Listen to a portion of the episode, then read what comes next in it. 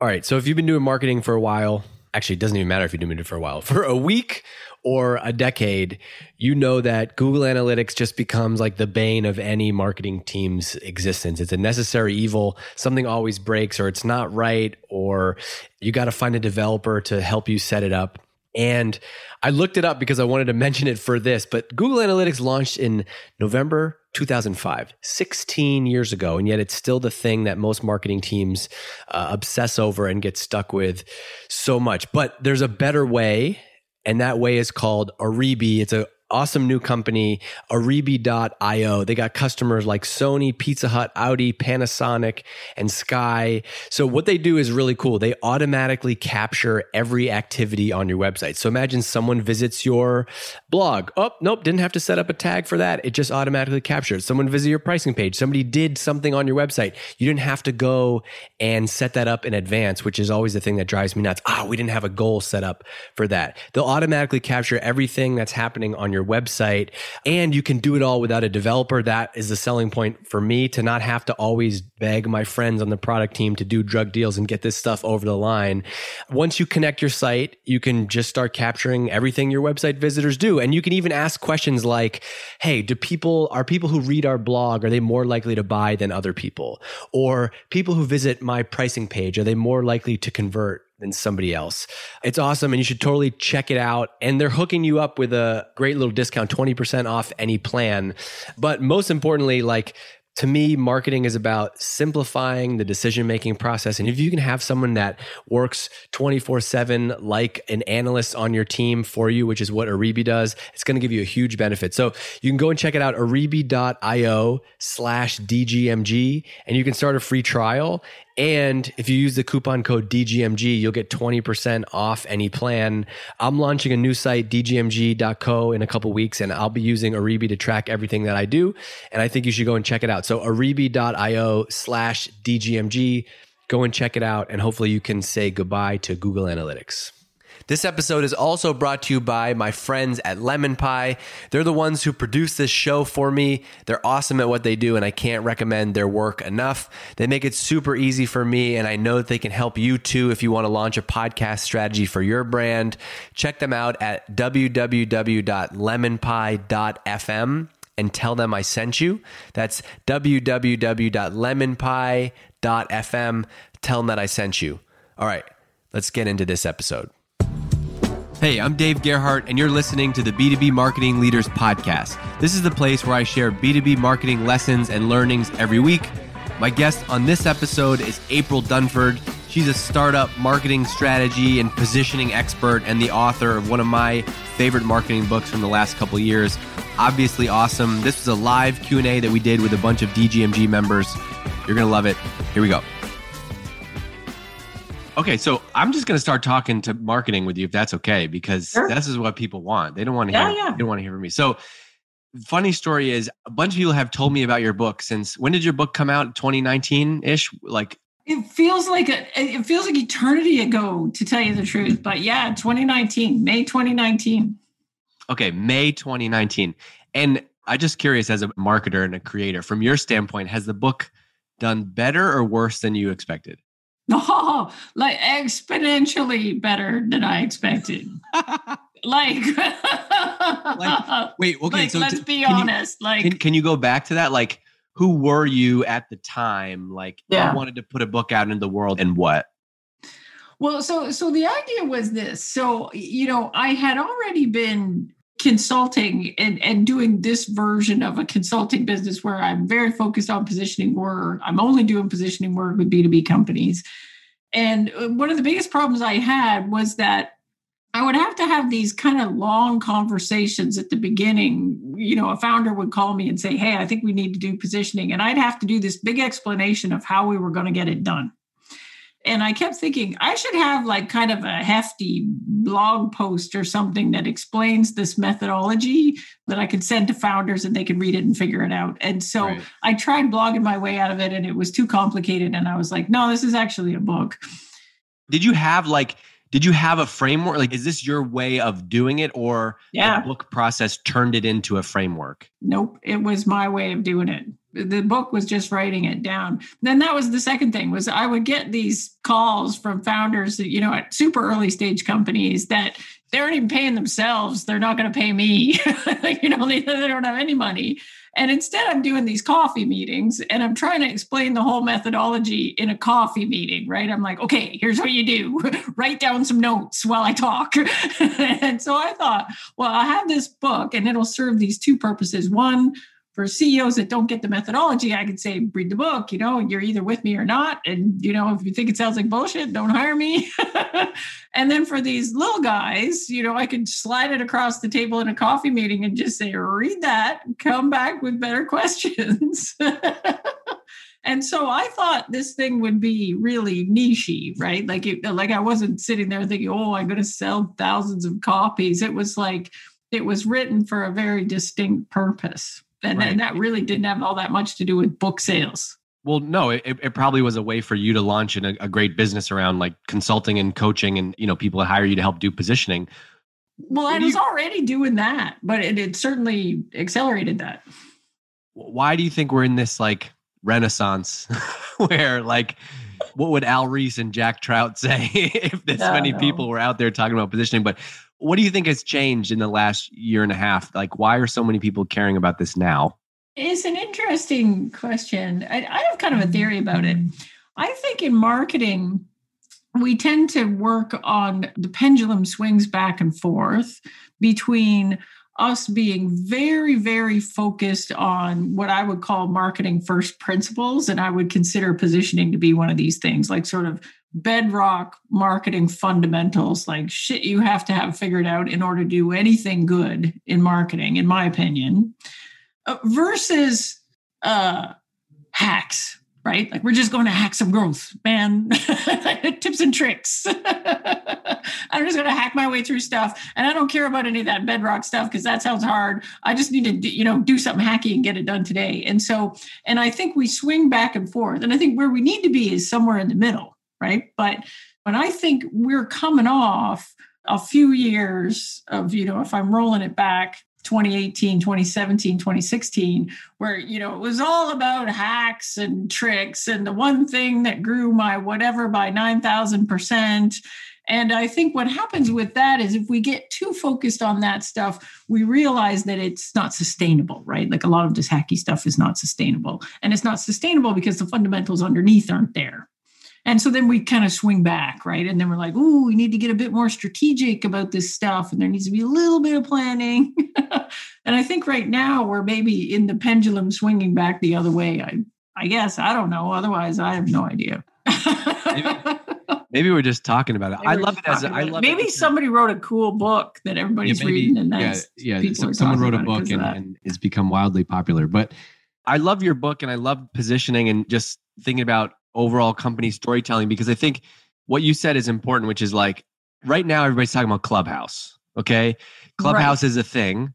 I think it's going to stick around, but it's an example of in marketing, in tech, in this kind of, you know, bubble that we live in, we love to get obsessed with the new thing. Right. Where I love your book because you go back and you kind of unpack some of the timeless lessons. Like, look, this concept isn't new, but it often is the thing that can have such storytelling has the biggest impact on on your business. I'm not sure if you talk about it as storytelling, but my friend Andy Raskin, he said to me, and I've stolen this line from him now, but he said like your story is your strategy. Mm. And I think that that's such an important line from a marketing perspective because it's like and you talk about this in the book, it's not just marketing's job, but if you have a clear story or in, in this case, if you have a clear position, that then dictates how you go to market, what type of sales team you have, how you service customers, who you partner with. And like, it's almost the 80 20 rule of running a business, right? It's like, it's the one thing that will make all these other things easier. If you have a yeah. very clear story, a very clear position, it's companies that try to be everything to everyone or have, you know, fit. Well, how many people do you talk to, April, that's like, when you tell them, like, okay, well, which persona are you focusing on? They're like, well, you know, we actually have six. And it's like, okay, well, how about you pick one and let's start there? I just think it's like, I wish every marketer would start here as opposed to like immediately in some type of Google Analytics funnel. Right, right. In my opinion, if you think about it, everything we do in marketing has a fundamental set of inputs. right? And a lot of shitty marketing, in my opinion, is the result of crappy inputs. So, you know, if we think about it, like we're going to go do lead generation, right? So I'm going to run lead gen campaign. What do I need to know to do that? Well, who am I targeting? Right. But uh, who, who am I targeting? And then what's the thing going to say? So what's my value proposition? And then who am I against? So, you know, who do I need to win against? And so how am I different and better? So, you know, when I started out in marketing, everybody seemed to be doing stuff by gut feel. And worse than that, it was a little bit like what I would call the marketing fashion assessment, right? So it'd be like, hey, we're going to do blog. Why are we doing a blog? Because everyone else is doing a blog. hey, we're going to do a podcast. Why? Because everyone's doing a podcast. And it's like, is our audience there? And what is our goal in doing a podcast? And I used to refer to this as the golf tournament problem. And this was because once I took a VP marketing job at a company and we were like 70 80 million revenue. And i was in there in the first week of my job. The head of sales walked in and said look i know what we got to do. Golf tournament. That's what we need golf tournament. And what i realized is that if i'm just picking stuff to do because it's popular or because whatever you know i got no good argument against the golf tournament you know I, am picking stuff for whatever reasons. The vp sales is picking stuff for whatever he likes to golf so why not have a golf tournament? Instead i think we need to get serious clarity around the inputs right which is who do i got to beat who am I up against? How am I different? What is the value that my product can uniquely deliver? Who am I targeting? What is the market I intend to win? I need those things before I can do anything in marketing and sales, including oh, storytelling, in my opinion. I love that answer. Until I'm like, who's the hero? Who's the villain? Who's the whatever? Where does that come from? It needs to come from somewhere. Yeah. I love that answer because, like, inside of this group, DGMG, there's 2,300 members, and people ask a million different questions. And they're hard to answer because so much of yeah. marketing and business answers it's like well it depends right because right. because there's so many variables like you mentioned it's like i think so i used to work at a company called drift and when i would be working with the ceo on on anything the very first thing that he would do would be like hold on before we talk about pricing or before we talk about this event strategy let's get on the whiteboard and we're going to map out the guardrails for this project I'll never forget it. I remember us planning our first event, and I said to him, "Okay, so let's talk about the guardrails." And he's like, "Well, I want at least a thousand people there. It's got to be in Boston because we're not paying for travel this year. We want to have speakers that are not too super technical market." And so we listed out a bunch. But that and what hit me when I read your book is you talk about positioning as context setting. You need to make context marketers out there listening for the decision that you're going to make. And so I love the point that you made, April, which is like, look do the analysis. If none of your competitors have a podcast and you think your customers listen to a podcast, then maybe that's an opportunity where you should go start that's one. Right. And but like maybe you have no experience doing that and no budget. There's all these variables, your team, yeah. your budget, your size, whatever. I got questions coming in. So Jonathan, why don't you come off mute and hop in and say hey to April? Cool. Hi, April. Um, I'm a huge fan so I've read your book, and I think that the book is a really good process for repositioning like a current product, right? Like you find the competing alternatives, you find your best fit customers, especially you find like the tail end of the bell curve of your customers. You find like the raving fans, right? That's what you said. That process is really good for repositioning like a current product. But like, what if you're and what if I, uh, this is my example, we're developing a new product line. Yeah. And so finding quote unquote best fit customers of customers of a product that doesn't exist yet is, is really hard, right? And so positioning yeah. for a new product line. But you don't have them. exactly, right, exactly. So I guess the general question is like when you're developing a new product line or launching a new product entirely, what would kind of be your suggestions for process for positioning? Yeah. For, uh, so I, I got line? opinions about this, and I get asked this one a lot. So um, if you got something that's brand new, right? You hopefully have, if you believe in lean startup methodology at all, you've gone out and you've done some customer discovery. So you've gone out, you've interviewed a bunch of folks that you think might be interested in buying your stuff. And what you end up with is what I would call a positioning thesis. And so your thesis is I think I compete with these folks. I'm different in this way. My differentiated value looks like this. Therefore, these kind of customers are going to love me. Therefore, this is the market I'm going to win. But it's a thesis. And so you're going to put that out in the market and test it, whether or not this thesis is correct. Now, my experience, having launched, like back when I used to be a VP marketing, I launched 16 products into market, and our thesis was never totally correct even once. so we launched it in the market, and uh, you know, people are weird, and customers we didn't expect to love us, love us, and you know, things we thought would be really hot weren't. And so, because of that, what I generally counsel people on is not to actually freak out too much about your positioning before it's launched. Like, I to keep it kind of loose because it Fair is going to change and you're not going to get everything right. And so, my bad analogy, which I'll give because I until I find a better one, I'm going to keep giving this one is like you built a fishing net and you think the fishing net is for tuna. That's your thesis.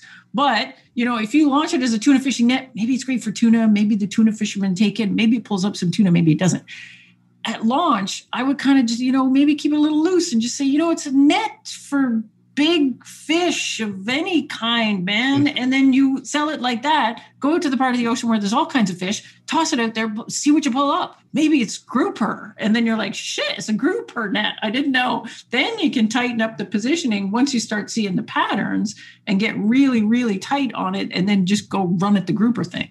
Makes sense. If that uh, makes sense. Big, big nets, big nets all the way. Thank you. You're welcome. It's so important though, because marketers, we love to just like hold on to we love to hoard this idea like we think that we're going to have a whole new way of doing things and we're mm. not going to tell any about it anybody about it but on tuesday february 15th we're going to launch this to the world and yeah it's going to work we're like yeah. the thing that i'm obsessed with now is like i think what's so cool about positioning april is like 20 years ago you could write positioning and have to do this like big product launch to test it but today you got social media you got advertising yeah. you got content like you can quickly get feedback on your message and then and then adjust and so to your point your bias should be for getting feedback on your positioning not in the fact that we created it in the beginning this is all you got right because again we're pretty much always wrong like like you know we think we got it but we don't here's the other thing too is your positioning even when you've got it like even when it's awesome and you're totally nailed it positioning isn't a static thing. You don't get to just set it and forget it, right? Because your product's not static, your market's not static, your competitors are out there doing stuff. So, you know, the landscape's changing. What makes you different today isn't necessarily differentiating six months from now or a year from now. And you might be in a totally different market. So, people I think can overthink this stuff. Like it's a living, breathing thing. We're going to set it as good as we can dial it in right now, but we're going to have to come back and check it every six months or so and jump in and say, are these still the same competitors? Are is this still the same differentiators? Does our value still resonate like it did? Do customers still prioritizing things the way they did? It's going to change. All right, let's go to Ivana. Hi guys. So my question is also obviously related to positioning specifically in SaaS and B2B. But I'm wondering like how can you stand out and make your brand stand out when you're competing within a landscape of like very similar products, right? Mm-hmm. So it's like you're all offering very similar things. And I know that if I work for this company, I'll think like, oh, but we have this differentiator. But like our consumers, they look at us as the same, right? So where yeah. do I start, like brand wise? Yeah. So here's how I like to think about this. You're right. Our markets are stupidly crowded, like stupendously crowded. Like there's so many options, and I don't even care what you're selling. Like there's a million different things out there that look just like you. But here's the deal: every day, if you're successful and you have reasonable traction in the market, every day customers look at that landscape and they pick you. Some of them do, right? So they pick you for a reason. Yes. This is the thing. Like a lot of times I get these companies and they'll be like, well, we don't really have anything different. And there must be something different. How are they making the choice? Otherwise, there's something there, right? Like if you're winning deals, you're winning deals on something. Now, sometimes that something doesn't feel like a lot, like sometimes it, it, feels like oh we got 98% the same but there's this little 2% but if that 2% is significant that's enough. It's enough right? I got to make a decision on something. The trick is being able to contextualize that 2% in a way that people understand why that bit of differentiation is really really super important and why they should pick the one that's got that 2% and sometimes that's all you've got but awesome. it, yeah, that helps. I still think like the, the best way to think about this is to think about, you know, who are your alternatives, right? If you didn't exist, what would they pick, right? And then what have you got that's different? What's the value of that? If you can figure that out and get it really tight, then you can ask yourself, well, who cares a lot about that value? Like there's some people out there, again, they're picking you over all the other people out there. They must be doing it for a reason. What's that? And can we get really tight around that to make that obvious in everything we're doing across marketing and sales? You pick people like you should pick us for this reason it needs to be a company and it needs to be a company level thing too right like if you yeah. try to do this solely in marketing then you're just kind of like scrambling where like Never if i give you i can give you an example from my past for example which is like when we were early days of drift trying to create this category of conversational marketing there was lots of other chat products and other things in the market but our wedge was we were the first people that were specifically building this use case for sales and marketing right. and so that helped drive the positioning because we said, look, there are other great products out there, but right. they're built for product managers Not or in messaging. Right. Not for you. We're built right. for you. Exactly. So so are you a product manager? Maybe you're, better off using that other product. But oh, are you in sales and marketing? Do you care about driving revenue? Then we got that for you. Another angle could be you can also win by being simpler, right? Easier to use, having a better brand. But but like I think these have to be like company internal level conversations because they need to drive like if you say that you're going to win on brand for example how are you going to connect that to the actual product experience? And, and, and what does that mean other than like just- it's got to be true right? Like you can't like you can't like we don't get right. to unfortunately right? We don't get to just make shit up and say hey we're the best at blah blah. The, the you know our marketing cannot be writing checks that our product can't cash right, right? like like it's got to be true. You know because customers are pretty good at sniffing out our bullshit. So you guys are basically saying that the differentiator isn't really like having the coolest brand. It definitely has to be tied to something about the product itself that is a differentiator, whether it's something very small and cash in on well, that here's small the thing. thing. Like, and sometimes it can be something that you wouldn't even traditionally think of as a feature. So, for example, a company having deep expertise in a particular use case is valuable even if there's no feature difference, right? But yes. if you say, look, nobody else is selling to marketers, we're selling to marketers. We got the same product as everyone else, but we're going to help you get going. We understand your use case. Our support team knows how to answer your question. You need to integrate this thing and a bunch of things. We know how to do that because we've done it a thousand times. Like it can be things like experience and expertise in a particular thing it could be things like you know we just we understand this segment of the market better or we have people on our team with a skill set that the other folks don't have. Yes april that was the exact thing that we did. We so right. as a marketer i leaned on the credibility of the founders and said look these two guys have spent the last 20 years building sales and marketing products. One of them was the chief product officer at hubspot blah blah blah blah blah. And so like even if there was no differentiated feature to ivana's question right like we tried to win on credibility and trust and experience. Like we've been doing this for 20 years. Even though this is a new product here's why you should. It's like you ever go to a restaurant and you're like a new restaurant in your town when you can actually go to those things opens up and it's like oh no that's Remember April. Restaurants? Yeah, she, she, she has the sushi place down the street and now she's got the new whatever place. You're going to go there even if you've never tried her food if you've only gone to the other restaurant before.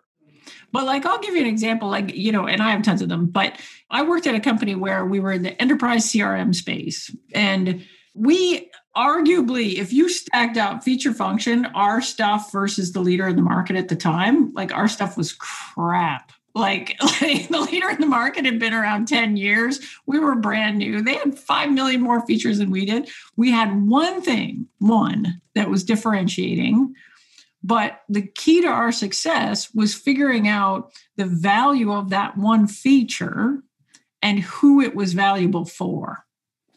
So in our case, the key to it was we could model relationships between people in a way that no other CRM could do. And for the longest time, we didn't really understand who cared a lot about that. It turned out investment bankers care a ton. So we sold a deal to an investment bank and then after that, we just sold investment banks. And we just walked in and said, Hey, we're CRM for investment banking. And they're like, Well, wait, wait, don't you compete with this 2 billion revenue company in the space, whatever that does everything, everything? And we're like, Oh, yeah, they're amazing. We love those guys. They're like the world's greatest general purpose enterprise CRM for not, not for you, Wolf of Wall Street. You want this thing because we, and we'd show them our one differentiated feature and literally land deals on that. The key is what's the value in that differentiated feature, even if it's small? And then who cares a lot about that value? And you got to close the loop around that. Awesome, guys. Thank you. Very enlightening. You're welcome. All right, Chad, you're next on uh, April Dunford Radio Hour. Oh, here we are. Great. How are you guys? So I had a question, and I think it maybe will apply to both of you. Um, from a positioning standpoint, if let's say your company is more or less the first to market in their space, mm-hmm. you know, in the traditional positioning book, it says if you're first to market, you realistically have the biggest advantage of keeping that positioning and keeping most of that traction throughout the entire life of the company. But at the yeah, same the Ries, time, the Ries and Trout book says that, and man, is that ever wrong? Right, right. And based on your comments about not, you know, not staying static in your positioning, I think that yeah. I think that that is absolutely like if that correct. was true, we would be using Ask Jeeves. If that was true, we would all be using MySpace. Like if that was true, hundred percent. You know, creative MP3 players would be a thing. If there's one thing we've learned in tech is that early entrants are very often the folks that create a market category do not survive to own it. Sure. So I guess my second part of the question then is if my current company's positioning is has been using first to market for a good deal of time and they're starting to innovate some other products besides their first one right now our default main bread and butter product can be easily mimicked by another competitor that comes into the space but it's ideal for that industry. Would you think that it would make sense to potentially create a category for that industry so that they continuously innovate and can add these new products onto their list instead of just you know hitting home that one positioning strategy so you've got so you've got a thing that that here so i'll give, don't I'll have much you, of a you don't it's not defensible right so you got a thing and it's really different but somebody could come and copy you and wipe you out is that the idea yeah, correct. Or uh, even another company that's not in the space. So I'll give you the specific example. We are a payments platform for uh cargo and logistics company. That space is so antiquated, nobody else is doing that. And we've had great traction so far, hammering that positioning as the first to market and evolving that technology. But yeah. at any given time, I feel like a payments platform is relatively easy for another competitor to come in and take a decent amount of market share. So do we continuously keep building on hmm. our positioning as far as you know, as we bring new products in to be like the logistics technology company type category aspect, or just keep hammering home our, our current, you know, first well, to market? This is, this is more than just a positioning question, right? This is a bit of a company strategy question. But here's the thing just because somebody can compete with you doesn't mean they do. Right. Ever. One of the great things that I learned from working at a big company for a little while. So, most of my career I spent at startups, but startups kept getting acquired. And so, at one point, I ended up at IBM. And at one point, you know, when I was at the little company, we were always like, oh, gee, IBM could come in here and wipe us out at any minute. You know, they could just enter this space and wipe us out. And then I was at IBM. And at one point, I was trying to build this little feature on my product that did 300 million revenue in a year. And I wanted two developers to build this little feature. And it took me a year to go through the process to get approval to get two developers to work on a thing for six months. Big ships move slow. Yeah. it's like it takes a lot of ocean to turn that boat, right? So, you know, and then if you looked at IBM, like the way we made decisions was nothing like the way I thought IBM made decisions. Like we literally made decisions like this. We were like, if we can't make a billion dollars in five years, there's no point doing it. Right thing. So I worked on a thing where it was like, you know, it's a new thing. And, and that, that was the goal. It was a billion dollars in five years. Otherwise, why do we bother? and so I think that a lot of times we worry about big competitors doing stuff in our space and they just never do. So that's the first thing. Maybe nobody ever comes into your space. So, you know, I wouldn't worry too much about it until something happens. The second thing is you're owning the space right now, you're dominating right now.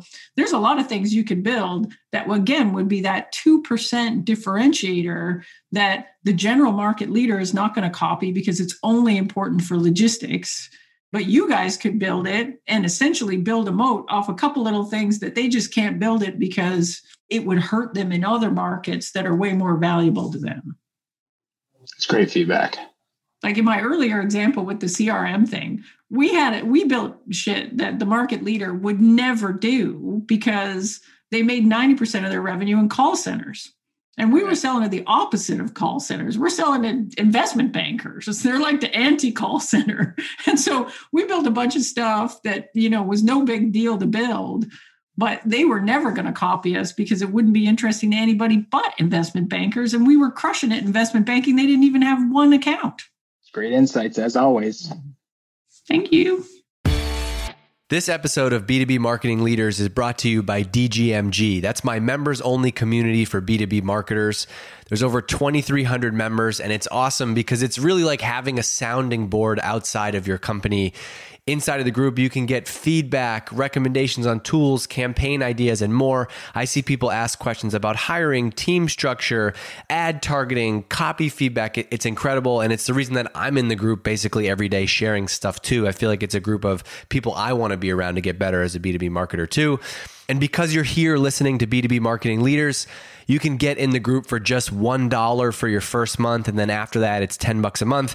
And it's super easy to expense. You could even do an annual. It's like 100 bucks a year. Makes it really easy to send to your CFO. Flies under the radar. It's 100 bucks. It's really easy.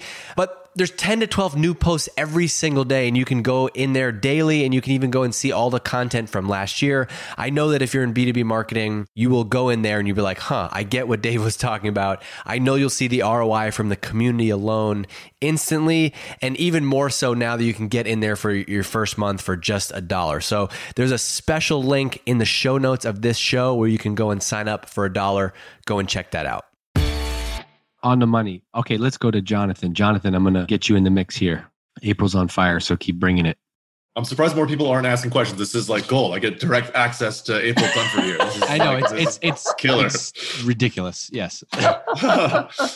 April, do you have any strong opinions about the relative challenges or pros uh, benefits of repositioning for a B2B product that has kind of consumer level scale, right? We're talking like 60,000, 70,000 customers, right? Like I think my takeaway from your book is that there's a lot of like the discovery for figuring out the new positioning requires a lot of like qualitative interviews and that's cool. And like for sure that's always necessary but you know at, at this scale um, can't talk to can't talk to 60,000 customers right? And so would you have any suggestions or, or, approaches? How would you differentiate your approach for a product? I've done this a bunch of times. And so here's the thing like, the more variability there is in your customer base, the more interviews you're going to have to do and the more you're going to have to go d- get data right and so yeah. the less variable and you, like if i'm only selling to investment banks like they're all the same you know and i can talk to five of them and i know what investment banks are like but if i'm selling to like i don't know convenience stores or dry cleaners or i don't know what and there's a bajillion of them then you know they're all different and some of them are big and some of them are small and they've all got different things and so in order for me to start seeing the patterns i need to be able to do that at scale so mm-hmm. in the book a lot of the examples I'm giving in the book are more enterprisey, B2B, bigger deal sizes, like deals where there's an actual salesperson involved, right? If there's no salesperson involved, you're going to have to do a customer research effort to go and figure out the answers to some of these questions. And it's harder than it looks because what you're looking for is stuff that it's very hard to get out of a survey Right. And it's, it's easier to get out of an interview, but even in an interview, you're going to have to do it in a very careful way. And so the way I've done it, you know, before we've been looking at it. So the first thing is you might have 20,000 customers, right? But not all your 20,000 customers love you the same. And right. when you're doing a positioning exercise, what you're trying to do is get the positioning really tight and crisp such that it attracts these really good fit customers so that you get a pipeline full of the best people, right? Mm-hmm. So, the first thing you want to do is when you're looking for insight, I want to eliminate the not good fit people because trust me, you got tons of them. And so I don't care what those people think. I want to know what the really good fit people think because I want my yeah. position to resonate there. So first I would do some kind of customer happiness score. And so I always use net promoter score. I know everybody thinks it's stupid or it's problematic, frankly, but it's easy to administer. And if all you need is a swag on customer happiness, it's a pretty good way to do it. So you can net promoter score people. That'll give you like I got the happy people. Mm-hmm. And then you got to figure out how am I going to get this information I need? And and what you really want is what were you doing before we showed up? That's mm-hmm. the first thing, right? right? So you're trying to figure out what was status quo in the account. Two, what happened that made you think you couldn't keep doing it that way? So I need to understand this purchase trigger. Yeah. Then the next thing is okay, you decided you couldn't keep doing it this way. You're going to do it another way. What was your process for figuring out what a potential solution might be? Did you make a short list? How'd you build the short list? Who was on the short list? And then the last bit is you picked us. Why? And you're trying to figure out that. But it's really hard to get to in a survey. It's better in an interview. In an interview, you can get to that. My experience too is that it, it doesn't take thousands of interviews, but it might take you 50. Fair enough. Cool. Thank you. You're welcome. Good question. Okay, we got some in chat in the Q and A. I'll I'll read them for you. So uh, here's one. This one is from anonymous attendee. Boilerplate messaging is a brilliant tool. When have you witnessed it being used well or poorly to drive change in some of your clients? Boilerplate messaging. Well, here's the thing, right? Like we never use boilerplate messaging. We have boilerplate messaging as the starting point for messaging for other uses. Like in my opinion, that's how messaging should work, right? So you have your positioning, you know, so we figure out here's what we compete with, here's how we're different, this is the value, these are the people we're going after, here's the market we're going to win. Great then I can build messaging from that. And what I used to do when I was a VP is we're going to build a messaging document. And the messaging document is going to say, this is the tagline, this is the 50 word description, this is the 100 word description. These are our three main points of value. And this is the approved copy and how we describe those three points of value. We have these 17 key features. This is the stuff we use to talk about that, blah, blah, blah. So we'd have all that stuff and it'd be approved. Now, everything you go to do with that boilerplate has a specific purpose. So if I'm going to go write messaging for the web page, well, the web page has a very specific function in my funnel. And so it could be for lead generation, it could be for lead acceleration. You need to know in your own sales process. And then you're going to take that boilerplate and make it sing for its purpose on the website. Same thing with you're going to go do a trade show and you need a banner. What's it going to say on the banner? Well, it depends on the trade show and it depends on, you know, and you're going to start with the boilerplate and then you're going to use it for whatever purpose you need it for. You're going to build sales materials, same thing. Is what's the sales material for? I think there's value in having boilerplate messaging as a starting point so that you don't get too much message drift, right? right? I don't want people to say, oh, let's just start with the messaging on the homepage or the thing we did for the trade show, and then we'll do another thing and then another thing. And the next thing you know, the messaging is all over the place. Well, it's like if so, somebody says, hey, send us your logo, like you need something to send somebody. And, and like, yeah that's 80% sure but like yeah somebody says oh you know, give me the company description yeah yeah Uh, because because like at scale, right? If you have a company, I mean, think of your experience at a, a massive company with you know tens of thousands of employees, there's got to be some level of consistency in like, hey, here's an asset to like, you know, we're going to send this yeah. out. But I was going to ask you about this actually. Maybe this is a good place to do it. What is the out like? It's one thing to go do positioning, but then what's a good way that somebody has gone and then implemented this? Because it's not just going yeah. and updating the homepage headline, right? What are all the tactics to go and do that? It's not. So the thing is, you've got positioning, and then what are you going to do with it?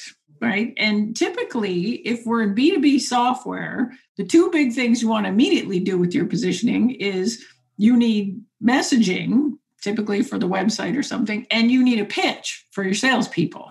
Right. So what I do with my clients when we work through positioning is we work through the positioning stuff and then we take that positioning and we translate it into a sales narrative, which is like if I'm sitting across from a good fit prospect that meets my qualification for a good fit, and they say, Hey, what do you guys do? This is the story I tell them and I like to use that as a way to test your positioning as well, right? So if, if I can put it into a pitch, then I can take that pitch and put it in front of customers and test the new positioning and see if it works before I go forklift all the messaging all over the place.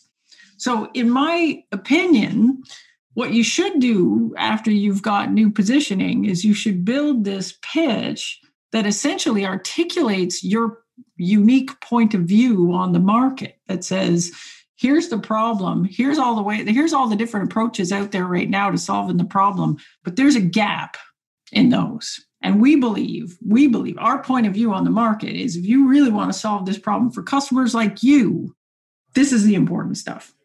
This is what you need and you're either with me or against me on that, right? And if you're with me, then it's like, well, good. If you believe that, then that's what we believe. That's what we built. Here's the value we deliver. Here's the features that enable that value. Here's the proof we can do what we say we can do.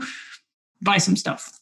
So we being, construct being those inside. sales narratives in my workshops when I'm working one on one with a company. We'll do the positioning, then we'll take that positioning and turn it into this what I would call a sales narrative, which is like, how do I tell that like a customer facing story around that? That's good because I think like one of the best lines I've heard about messaging is like until you believe you have the right story and then everyone in your company is sick of talking about it, yeah. only then do you feel like you're on to something. Like there is some, some yeah, of like true. years and months of repetition. It's not just like, well, you know, we read April's book and we did it and it's not working. Well, like do you have weeks and months and years of this message and market in, in, all different forms? like like totally. consistency. You just have to grind it and grind it and grind it. And it needs to be consistent across everything you're doing right? It needs to be consistent across marketing sales all the stuff you're doing and you're just at it over and over and over again until everyone on the marketing team in particular is super sick of it. And that right. is the exact moment where it is just starting to hit right, because that that's internal. Yeah, yeah, yeah, yeah. All right, Anthony said boost my levels a little bit. Anthony, I'm turning up the gain for you. Don't worry. okay, go oh, ahead. How am uh, I? I'm like far away from my. No, mic. it's all good. Go ahead, Mark. Let it rip. All right. So Tamai is in the space of doing debt to B2B SaaS companies. And one of the problems we keep on running into is that people will decide not to engage with us because they found cheaper capital maybe by a percentage point. Right. And so we sit between equity and traditional banks, and we're lending like one to four million dollars. So it's effective in growing a company. Like if you spend our capital in sales and marketing, double or triple the size of your business, that's that's very effective. However, our competitors are offering very similar features.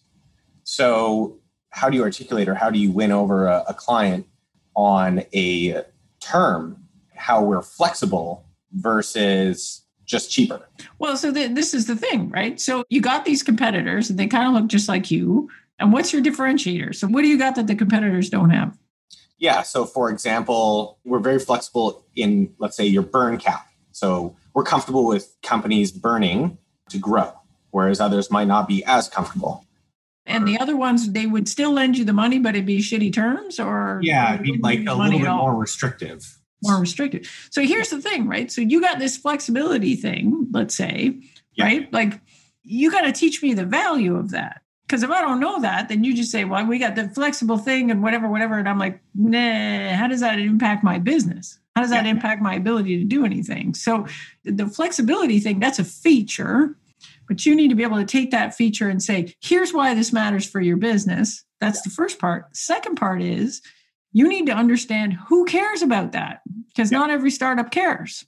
Yeah. And make sure that you're targeting the ones, you know, that bit is actually the deal breaker, right? That bit is actually important. So it's the match between the feature and the people that care a lot about the feature.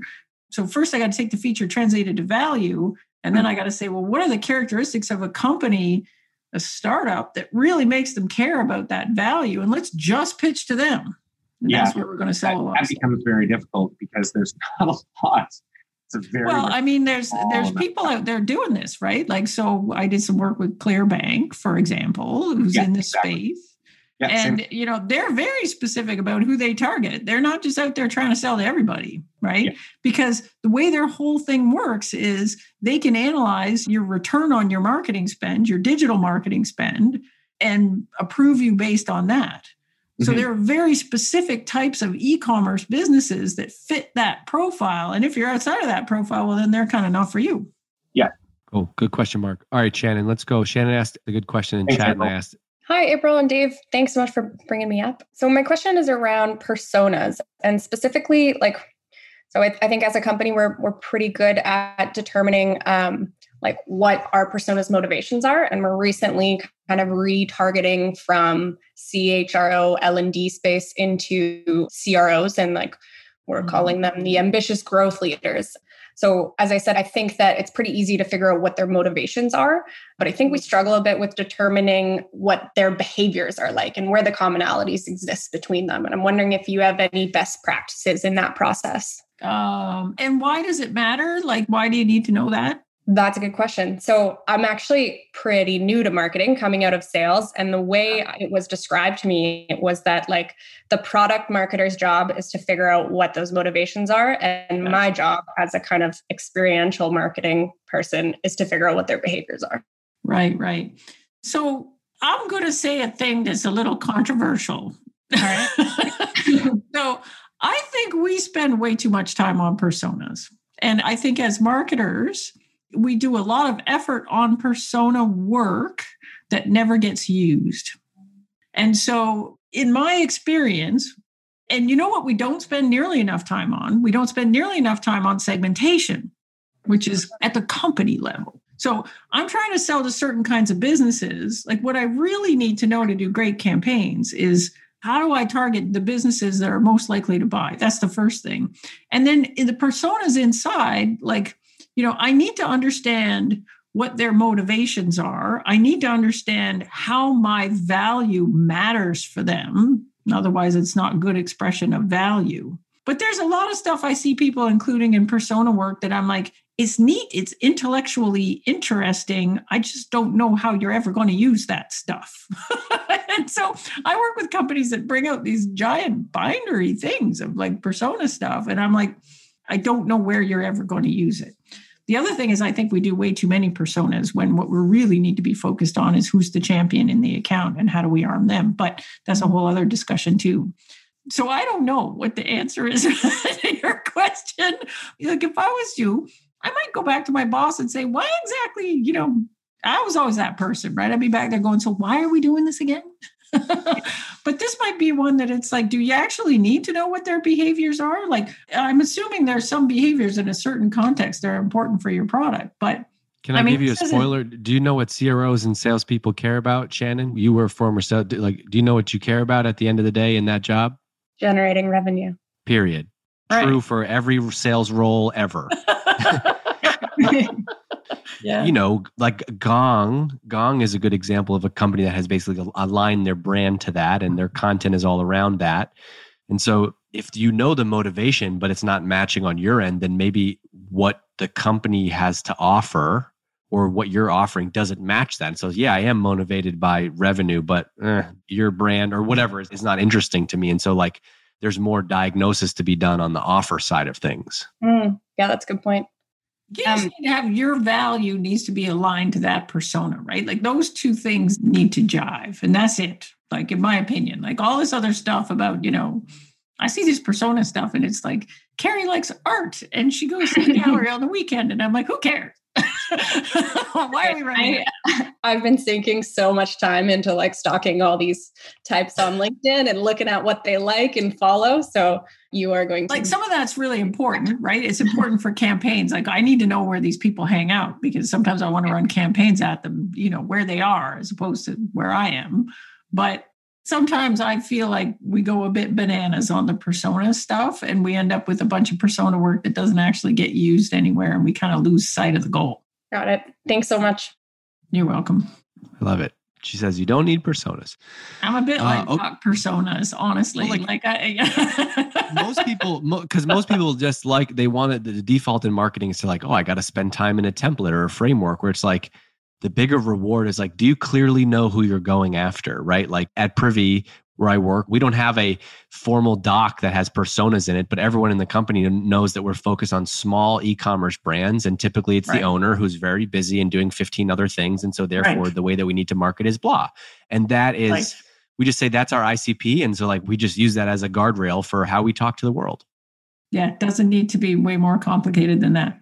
All right, I got more questions. We got like 10 minutes. I'm going to rapid fire through some of these questions. And by the way, if you're still here, feel free to raise your hand. I'll give the hand raisers, the brave ones that want to talk, more priority over the Q&A. So do that while I read some of these. This question is from Jennifer, came in a little bit earlier. She said, I've just developed and launched a digital campaign targeting one ICP. We have similar issues internally where we can't align on one or two targets because we can sell to everyone. Mm. At what point do you recommend we analyze whether or not the target messaging works or doesn't and go back to the drawing board? Like if you think you got too many ICPs, like you know, they may it does make it really hard to market, right? If you're trying to just kind of market to everybody, I would tend to again go back to who's super happy. If i look at my existing customers like and i just follow the love right? Like so if i go back and i look at who's super happy what's common amongst those super happy people? And can i define my icp that way and then target them that way? And so I think I I, think if that that's a question though. question, but Jennifer, but Jennifer saying like, I'm not sure I see her on here anymore. So she, no, she's not. But the point is like, if you're a marketer inside of the company and you think you have too many personas, you prob- probably there's a good chance. And especially if you're in early stages. Oh, hey Jennifer, if you want to hop on, you can. especially uh, in the early stages because you especially just in the early don't stages, have like- the bandwidth the budget the people the time like If you have no traction, you can be like the model has got to be like, look, we can sell to five personas, but we have zero traction. So here's what we're gonna do: we're gonna focus on one core persona, we use that as a on the low hanging fruit one right? Who's the build easiest build our business off of that. And by the way then you learn you actually go do marketing and sales. And so you learn what works right. within that segment and then you can clone it and say okay now let's bring on persona number two and, pers- and persona number three. This is Geoffrey This- this, is Geoffrey Moore bowling pin strategy by the way if you want to read the book on that. Oh i love it but yeah it's from crossing the chasm. We've been doing this since 1985 again coming back to fundamental first principles stuff right? Like we've been talking about bowling pin strategy since the 80s like this is how you get it done. Everybody knows this is how you get it done. We have to rediscover it every like five years well look at apple did apple come out and say in, in, in the 80s when you know it- it was apple like we got a, a personal computer an ipad like no there's an evolution as you learn through your customers and different personas evolve That's okay, right. I'm going to shut up and get through these questions. Uh, Marco, this question's from Marco. Other than working with your clients, how do you keep updated and learning, April? What are two books that you always keep at your desk asking for a friend? Oh, do you know what's so funny? I'll show you what's sitting on my desk right now. So there's actually three. So the first one is the old school Bible and positioning, Ries and it. Trout. It sits here on my desk, and sometimes I yell at these guys. Um, and then and then this one, which if you haven't read this, this is like if you do B two B and you haven't read this book, there's something wrong with you, which is called the Challenger Sale. And even better than that one is the follow up one, which is this one. If you're in marketing, challenge your customer. These people have the data to back me up that personas are bullshit. So that's the conclusion of this book. Personas are bullshit. And then if you're into the storytelling thing, Donald Miller's building a story brand. Like if you're trying to do case studies and shit like that, in my opinion, this is a very good structure to do it. And is that my three books? Yeah, I think that's it. That's it. But I don't know. You know how I find out about new stuff? I just other people tell me about it. People are talking about it. It's word of Most importantly, though, you got the classics. Study the classics. right now i'm going down a bit of a rat hole on this i'm trying to teach this concept of how to build a good point of view pitch and so recently i went back and reread like the foundational stuff for sales which include challenger sale challenger customer spin selling the new strategic selling blah blah blah these are like the books that all the salespeople read and that was super interesting to go back to that old sales stuff and I don't know. I'm into sales What's the point of view thing that you mentioned? well, so here's the thing if you're doing a really good job of positioning, the way it manifests itself in your marketing and sales is, in particularly your sales team, your sales team should be able to confidently articulate your point of view on the market. So, and if you read through, for example, Challenger Sale, the data in here tells us what does a B2B buyer want out of you in a sales process? What they want is they want to make sense of the market. They don't actually want to know about your product. They want to know what are all the different approaches to solving this problem and which approach should I pick? And then once I pick an approach, then I'm going to worry about which product. And so we do a lousy job of that in general. Good point of view pitch does exactly that in that it basically says, look, here's the problem. There's these kind of approaches. You know, you could do it on a shared drive or whatever. It's cheap, it's free, it's easy. Or you could use solutions that look like this and they'll put them in a bucket. Here's one approach, here's another approach. Here's the pluses and minuses. But hey, for people like you, for people like you, you need to have these three things. And if it doesn't have that, we don't believe is it our point of view that a very good solution to that kind of a problem for people like you has to have this. And that's not me selling my product. That is me selling my point of view on how you should look at the market. And so I'm kind of obsessed with this idea right now because I'm teaching my customers that and I do it one on one in workshops, but I don't do a very good job of just like explaining it. So if you're a DGMG member and you're listening to this, do you know want to know why April's really good at this? Because this is her craft. This is what she studies. This is what she learns about. This is what she reads about. And so, like, if you're like, I want to get better at positioning my company, and you never pick up a book, like this is mm. what it takes. Buy the positioning book, buy Challenger Sale, buy April's book, soak it all in. And what you learn though is the reason April is referencing books from the 80s is because people have not changed tools and technology have. And so like I love that you There's a lot of fundamental stuff. stuff. Like I mean, we don't need to reinvent it. fundamentals. right? No. Like if we're trying to build like people have been building sales pitches since the dawn of time. Somebody has had a lot of really smart ideas about this. so if I'm trying to figure out how to build a really good sales pitch, I should go look at what everybody else is talking about previously and build on that. I don't need to start from scratch. Yes. Okay, April, this was fantastic. I'm gonna give you a couple minutes to hop off. If you're still on, come off mute and just you know we'll give we'll give April a quick round of applause for coming here. You know it's it's. Thanks for having me. The, this was the fun. hardest part. You probably would do a ton of speaking pre-COVID, and you know the hardest part is like presenting into the black hole of Zoom. And so thank you. I know you get to the end and it's just silence. You're like, yeah, okay, I'm done, and then it's just how like, quickly can you hit the end of meeting button? Thank you. Go buy April's book if you haven't. It needs to be on your desk. April, you rock. Thank you so much. And uh, I'll talk to you later. Okay. Bye, everybody. Thank you. Bye. Hey, thanks for listening to this episode of the B2B Marketing Leaders Podcast. If you got something out of this episode, then I know you'll get even more out of DGMG. That's my members only community for B2B marketers. There's over 2,300 members in there right now, and it's awesome because it's really like having a sounding board outside of your company as a marketer. Inside of the group, you can get feedback, recommendations on tools, on vendors, you can get campaign ideas. I've seen people post, hey, what do you think of this ad? Do you think this copy would work? Is anybody using this new tool? What do you think of this vendor? And it's the reason that I'm in the group basically every day sharing my own stuff too, because it's just a community I want to be a part of. And because you're here listening to B2B marketing leaders, I got a special deal for you. You can get in the group for just $1 for your first month. After that, it's $10 a month. And let's be honest, it's super easy to expense at your company. It'll fly under the radar. There's 10 to 12 new posts every single day, and you can go back and see all the posts since the beginning of time. I know that if you're in B2B marketing, you'll see the ROI from the community instantly, and that's why I want you to join for a dollar. I want to make it a no brainer. So go and check it out. There's a link in the show notes of this episode, a special link just for you to go and join for $1. All right, see ya.